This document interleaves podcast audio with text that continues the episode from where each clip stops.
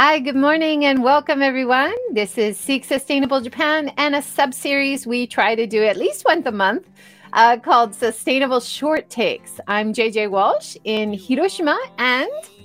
Hi, I'm Tova Kinooka here in Yokohama, just outside Tokyo. And we are both sustainability focused consultants and advisors. So uh, we are very excited about all the innovation and sustainable businesses and events and everything that we introduce in this show. And we had some very interesting, exciting results uh, recently. Tova, tell us about it. So um, I think at one point last year, or yeah, maybe even more, sort of further ago than that, um, we were talking about a company in Yokohama called Kitafuku that makes um, paper using the waste from the craft beer brewing process. Um, and we mentioned them on the show. And, uh, you know, I'd come across them while I was reading an article sat in my dentist waiting room in Yokohama. So very random. Um, and just thought it sounded really cool. Um, great way to, to, you know, avoid something that can be used going to waste. Um, and it turns out that the the founder um, of this company heard that we'd mentioned it on the show. Um, he then realized he was connected to somebody that I know, um, and reached out and asked to to meet up. So I met him actually earlier this week. Um, and it was really great to just hear more about his company and the plans and where this came from. Um, so uh, Matsuzaka-san, who runs it, he he showed us some samples of the paper itself as well. We've got um, you know, coasters and things here made from the paper, flyers, um, and it's really nice quality paper as well. So it can be used for multiple different things. But he's also now looking, you know, at how he can expand this this business um, and take this great concept uh, outside Japan as well. And it was interesting to learn from him that um, you know, we asked like, do you work with the the big brewers like you know Asahi and Kirin and and all these uh, ones where they must surely have a lot, a large volume of this waste, and apparently they already have um, you know uses for that. It can go for for fertilizers and things, and you know so that that's already um, taken care of. It's the small breweries, the craft brewers, that really struggle because their volume is too small for them to do anything with themselves and they don't have the money to invest into the processes and things like that. But they have to pay to get this waste taken away. So it costs them money as well. Um, if they're lucky, they're near a farmer or something, maybe they can get them to take it. But those are the, you know, few and far between. So it was really nice to, to hear that the service they're providing of collecting this waste from the small breweries and then using it um, in a, a, new product is also really helping those small um, companies as well um, to, to solve a problem that they had. So uh, lot, lots of wins on lots of levels. So uh, keep going, Kitafuku. Great work. That's awesome. That's awesome to hear. And what you what you were saying about the waste stream and having a way that you have to pay to get the waste taken away and then a new innovation is going to take that waste and reuse it into a new product. That's so many wins on so many levels. Exactly. Also reminds me of the the SAF uh, topic, sustainable aviation fuel. Yes. Uh, which I talked to a guy last month um, who was an advisor for one of the Japan based companies that is taking used cooking oil mm. and repurposing it not only for biodiesel in trucks, which apparently all of Kyoto's garbage trucks are running on biofuel from used oil. Wonderful. That's awesome. Yeah. Um, there's also a lot of farmers who are taking the used oil and feeding it to chickens mm-hmm. on their farm.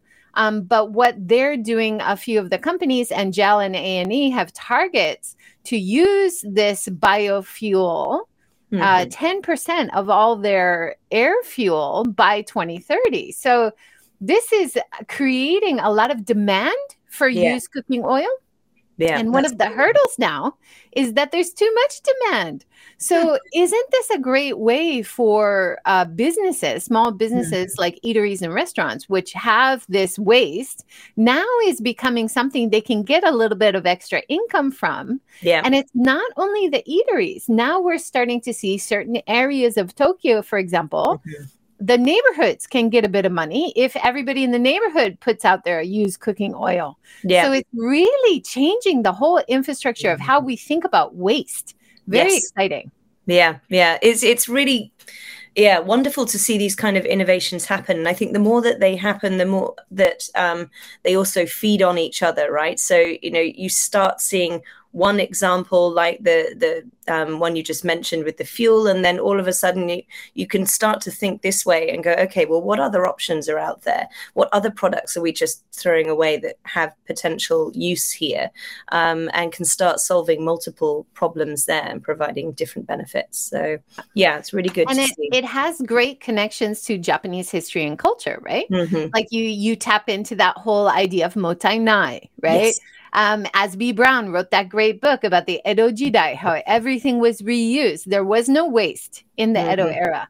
Um, so bringing back these principles, which are so relevant now, yeah. not only for uh, environmental sustainability, but for supporting the economics of it. Yeah. Your your waste can be reused. You get a little bit of extra money that helps mm-hmm. support you as well, right? Exactly. So it, it's hitting all of the points, right? The social, environmental, and the economic um, benefits there. Yeah, absolutely. Mm. Um, a little bit uh, of a switch here, but I wanted to give a shout out to uh, the good people at Eco Local who are starting a new organic online delivery service. Um, so I'll share the newsletter link below if you sign up. Uh, they're going to launch it on the 28th of this month in the Tokyo area. So you can get home delivery of organic and vegan groceries that um, you can get delivered to your door. So it's a great new service, and uh, we want to support these amazing sustainability focused entrepreneurs. Very much so. Very much so. Yeah. Um, now, Tova, we've got so many topics. Uh, do you do you want to give us a little update on the REI Gala? Yes. So um, REI is Refugee Empowerment International, for those of you don't know it. And um, next month, we've got the gala on the, the 10th of March. So for several years, due to COVID, we weren't able to hold this, um, which left a big hole in the fundraising for REI for, for the project. So uh, it's really great that last year we were able to do it. This year it's going to be even bigger and better. Um, it's at the Conrad Hotel in Tokyo, which is uh, another topic I'll talk about in a moment as well. Um, but the gala itself will be an amazing evening. We've got live music, um, incredible prizes. There's going to be an auction and raffle. Um, there's art um, for sale. There's um, you know going to be wonderful food and things. Also wonderful networking opportunity. I think you know people have been missing that the last few years. So it's a great opportunity if you think i want to go with a bunch of my colleagues or bring my clients if i want to impress them. Um, you know go and have a look at the the links there. Um, go and see that and come and join us because it's going to be an amazing evening and you'll be supporting REI's projects, which uh, help refugees rebuild their future and uh, make themselves sustainable so they're not having to rely on handouts anymore. So important. Uh, mm. do you want to talk about travel with purpose? Right. So speaking of the the Conrad Hotel, um, we were very fortunate to be asked to um, design and facilitate their 2023 strategy kickoff uh, last month, and one of the big focuses was looking at this travel with purpose sustainability framework that the whole Hilton Group globally um, is uh, working on, um, and it was great. It, it it's um it covers so many different elements. So if you go and have a look at um, the link there or look at you know hilton website sustainability you'll see it there. So it's got a lot of um, information on the environmental um, measures that they're taking, looking at how, as a hotel, they can reduce their water usage, they can reduce their energy um, waste, food waste, and things like that is a massive one, obviously, for hotels. So they're looking at what they're doing there, and they've got some really innovative systems, like an AI um, system that they've installed in some of their hotels, where they're able to really accurately measure their waste and incentivize um, the the staff, the the um, chefs to really think about how they can reduce that. Um, there are a lot of uh, initiatives as well around um, mental health, well-being, um, diversity and inclusion. So it's a really robust framework. Um, and it was wonderful. We got together with 40, around 40 managers from different parts of the hotel. So not just the sustainability team, but all of the managers representing food and beverage, housekeeping, front of house, um, all the different parts, the behind the scenes parts as well that you don't really think about, maybe in a hotel, but they've all got something that they can contribute on this they're all working together towards this and it was really great to to get them all together in the room and, and look at okay what what can each different department do and how can they collaborate with each other to support um, you know the other departments um, so that everybody's pulling together to to achieve these goals. So it was a really sort of inspiring and invigorating day. And really impressed with what the whole hilton group is doing and the conrad in particular. So uh, another good reason to go to the gala and experience it. That's awesome. Um, and of course this month this week uh, we had a big event. And then next month as well, we have White Day. So we've got two months in a row talking about chocolate. And I was really excited to see Tony's chocolate uh, in Japan now. And their motto is crazy about chocolate, serious about people.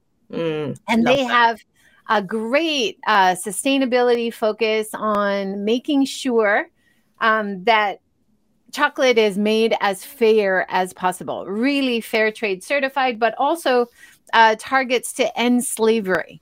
And if you go to their website, um, you can see a video narrated by amazing actors in the UK as Ooh. well. They're really, they've got a great fan following, hmm. uh, very clear about how they want to end slavery, what they're doing to make that happen. Mm-hmm. And uh, just as well, we're, we're far away from um, the time when plantations. That's you unfair.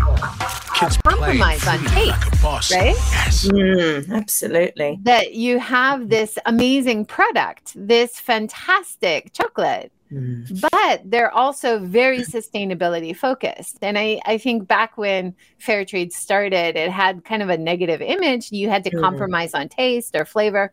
But that is certainly not the case uh, no. for the fair trade that you can get now. Mm-hmm. Uh, another great example is People Tree. Yes, yeah. Which is very easy to get in Japan. Uh, the Tony's I found at the Aeon Mall, and uh, I was very excited to see it there. It's an import, but Planet uh, People Tree is a Tokyo a Tokyo based company, I believe. Mm-hmm. Tokyo and London. So it's a bit easier to find in Japan and also very connected to the growers of the cocoa, but also all the different ingredients in chocolate. Um, you had another example? Yeah, so uh, a local example from Yokohama, which is the um, Choco Labo. And so I've got, got some of their chocolate here, a single origin one. You can see it, it's bean to bar as well. So they're really um, careful about where their, their chocolate is sourced from, where the raw ingredients come from. But it's also a social business. So the guy who started this, I think I mentioned maybe a year or so ago, um, Ito-san. So he started this company. He was in banking, finance before, um, but uh, his son, who is um, disabled, was not able to find employment and he was really you know felt very bad about this and you know realized that his son had a lot of value to give as do so many disabled people but you know there was no opportunity. No company would consider employing him.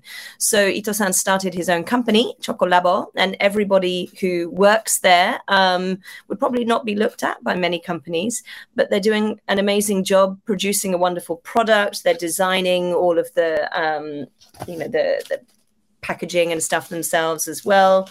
Um, so it gives meaningful employment to people. It's a local business, and it's you know sustainable in the way that the chocolate is sourced and where it comes from as well. So lots of good reasons to to go and, try it out. If you're in Yokohama, they've got a shop in the Landmark Tower, um, and uh, you can also find it online as well. Yeah. And I'm I shared the website. We'll have all the links below. And this is the People Tree website. You've probably seen this in your in your shops. And it's so nice that it's a Japan-based company, yes. but mm-hmm. they also have vegan chocolate as well, which is fantastic, and uh, really committed to fair trade. Uh, another local company in Hiroshima is called Ushio, Ushio chocolate, and they I've been impressed by for many years. Mm-hmm. Uh, they have a great uh, concept of buying directly from the growers, not only for the cocoa, the cacao, but also for nuts. Oh, and they good. support mm-hmm. uh, women, local women designers. They support a lot of women in their business. A very exciting, young, innovative company as well. That's amazing. I haven't had the opportunity to try their chocolate yet, but um, it, I love the the concept and, like you say, that it's not just one thing they're focusing on. That the fact that they're supporting women as well and the nut growers as well as the cacao farmers is is good to see that they're really thinking more broadly. Yeah, yeah. absolutely. Um, should we move to another topic? We could talk about chocolate all day, probably. yeah. Uh, what's what's next on our list? Anything comes up? So, um, how about the BCCJ? Yeah. So um, as we know, I mean, mental health is, is obviously an important topic um, for anyone, anywhere, um, and well-being and so on. And it's something that a lot of people have uh, struggled with, particularly through um, COVID.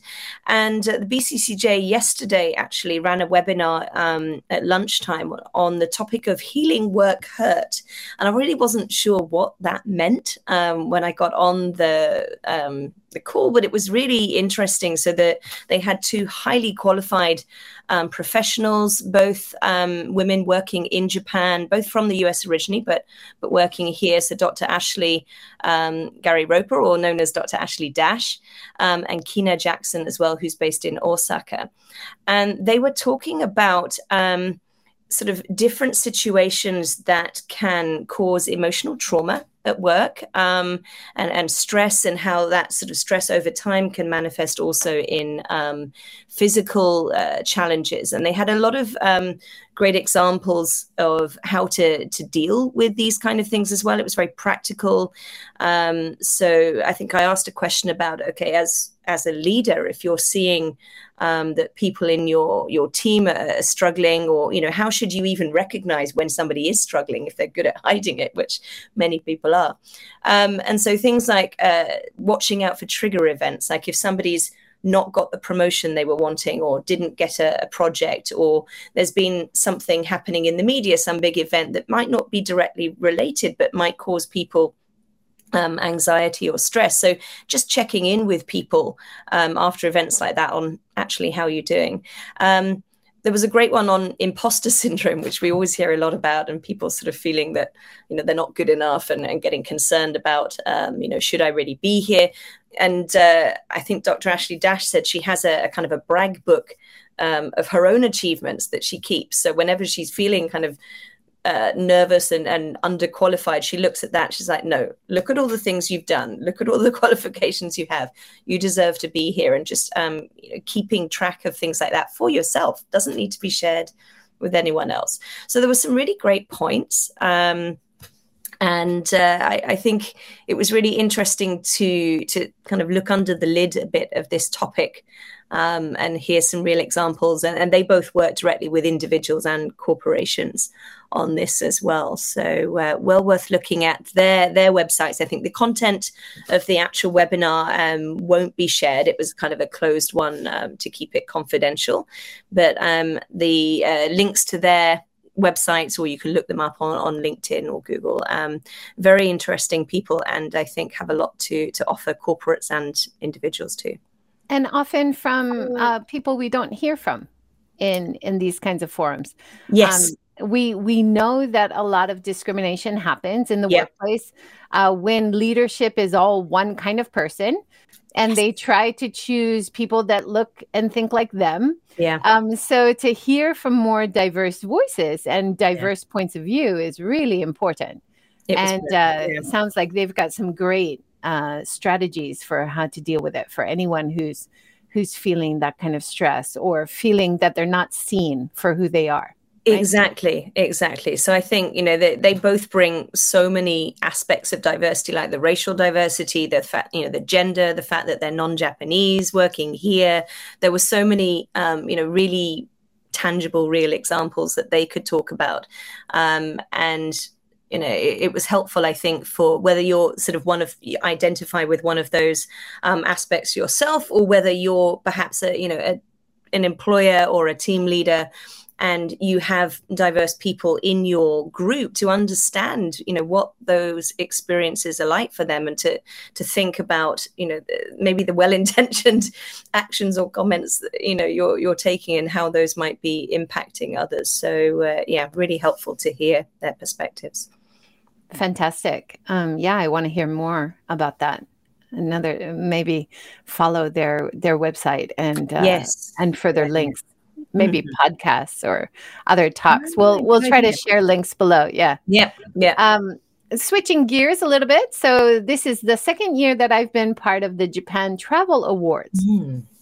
and uh, they're just coming up for the announcement on the 21st to next Tuesday of this year, which would be the 2022 entries uh, for who's going to win for the awards in terms of diversity, inclusion, sustainability, and great uh, appeal for mm-hmm. destinations for businesses in terms of who can appeal to the inbound market. Mm. And this year is is it's nice because we feel like tourism is coming back. Yes, you know, like definitely. we can actually see the borders are open, people are coming back. Yeah. And I've I've been interviewed a couple times in the last few months and one of the things that I keep saying is man, we're starting to see positive change for mm. sustainability mm. because the inbound market is asking for it. Yes. And one of one of the most powerful things you can do if you want to travel more sustainably is ask for things. If mm-hmm. is it possible to have this without plastic? Is it possible to book my room but not have any plastic amenities in it uh, when you're doing the booking? Uh, mm-hmm. is is this thing at the restaurant uh, do you have vegan vegetarian options like even if you eat meat yeah. or fish just asking these yeah. things can have a lot of power mm-hmm. and this year as a judge seeing all the entries and all the the different kinds of products and services available mm-hmm. it's really encouraging but there's still a long way for japan to go right have you seen much of, a, a change over the the time that you've been doing this? I mean, it's it's only in its second year, so we right. do have some okay. great examples. Um, mm-hmm. But I really hope next year when we're doing Japan Travel Awards, we're starting mm-hmm. to see that the even the the most basic, the most fundamental concepts are are understood and embraced right as mm-hmm. a way to elevate your brand whereas mm-hmm. at the moment I, I do a lot of sustainable travel consulting, inbound travel consulting. Mm-hmm. I'm I'm often refused jobs because I'm vegan vegetarian. Mm-hmm. So they're not even willing to try it for yeah. the model tour. So if they're mm-hmm. not even preparing for that level, how are yeah. they going to appeal to the sustainable tourist who yeah. is very likely to ask for vegan mm-hmm. vegetarian at a really basic level, right? Yeah. Um, mm-hmm. Um, so there's there's a lot of room to improve, but now that borders are open, I think we're seeing more momentum, uh, yeah. faster changes. So mm. it is encouraging, and there are some great people who are going to win awards this year. You know, and that that spurs mm. on uh, further development and further motivation yeah, as well. Exactly. So I wonder if a lot of it, I mean, demand is a big part of it, as it is with any sort of um, service or product, right? But I think also having those examples out there is so important. I know whenever we go to to do consulting work with clients and, and we're talking about sustainability transformation and, and changing the, the way that they're doing business, there's always the question of, you know, well, well, what are others in our industry doing? You know, what, what's the case study here? What's the example?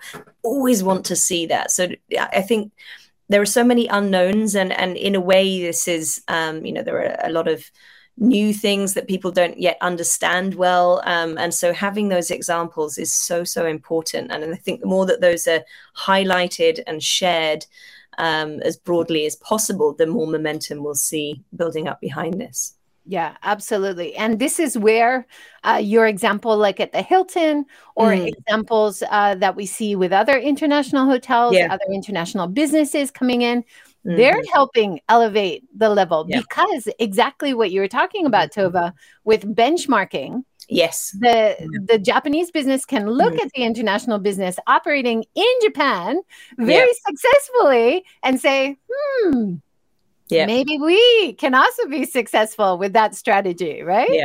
Absolutely. And I think, you know, of, of, course, we have to recognize that the other way as well. There's a lot that, uh, particularly when it comes to sort of the, the people aspect and social and community involvement, that Japanese companies perhaps do a lot better than some of their uh, non Japanese counterparts. So there's so many learnings to be had both ways. Um, and I think we really need to, to share more of these examples to, to get them out there. Absolutely. Uh, one of my most popular short videos recently, uh, I was staying at a Japanese onsen hotel and I was pointing out all the ways that they were really showing how they were more sustainable, how they're reducing mm-hmm. waste. The reusable robes for the room that you wear around the hotel, for example. Yeah. Mm-hmm. beautiful you're pre- you're preserving traditional culture but mm-hmm. also you're reducing a lot of waste and you're elevating the guest experience right yes and they they yeah. had a range of sizes too which i was happy to mm-hmm. see not not too small for me which is a nice bonus always something to consider in yes absolutely yeah. um mm. should it should we talk about books you had an interesting book to introduce yeah, so the book um, I wanted to mention today was this one, Not Invented Here, um, which is something I, I picked up um, when I was traveling in, in the winter. Um, and I, would heard about it and thought, uh, you know, kind of curious about this because cross industry innovation is something that um, doesn't happen very naturally, I don't think. Um, industries tend to sort of stay quite focused on the, their own area. Um, but it so many interesting examples in the book of how looking at what, what um, one industry is doing, whether that's, um, you know, manufacturing industry in, okay, so maybe it's in uh, making machinery for um, factories or something like this, and looking at how they're looking at process efficiencies and then thinking okay well we're a completely different kind of business but how can we learn from the mindset that they're you know that, that's behind this that's driving this and apply that thinking into our own um, you know products or services that, that we're working on to to do much better so um, some of them relate to sustainability some are more about uh, you know the, the product or the service itself but it, it, was just a really interesting read and i've been kind of dipping in and out um, of it and i think uh, it's something that will bring in the, that kind of thinking a lot into our um, clients. We, we have done some events. I think that the the one we did last May actually, where we got you know people from many different organizations together for that Women to Inspire Sustainable Japan Day. Um, you know where we were getting so many different perspectives on sustainability issues was really really enlightening for a lot of people who just sort of stay in their own bubble. It was like oh my gosh you know that that's a challenge for you guys. That's interesting. And here's what we're doing with that. And then looking at how those learnings can be transferred. So uh, yeah a- an interesting read i think and a great concept to dig into that's fantastic and so important. Um, yeah, um, that's that's really behind why I wanted to continue Seek Sustainable Japan talk show mm-hmm. because I talk to so many diverse people from all different uh, fields of work, all different passions, from artists to educators to researchers to activists, and we have so much to learn from yes. each other, right? Yeah. Absolutely, absolutely. Yeah, awesome. Um, my book is a little bit of a different theme. I am in still in the mode where I'm cold. I'm seeking out comfort food, and I am such a big fan of Gaz Oakley. He is a UK based uh, vegan chef, and he is so fun to watch. You've probably seen him on YouTube, on social media, um, and he he now has his own cookbook, Plants Based Kitchen, Plants Only mm-hmm. Kitchen. And uh, this is my birthday gift to myself. I'm a spring birthday girl.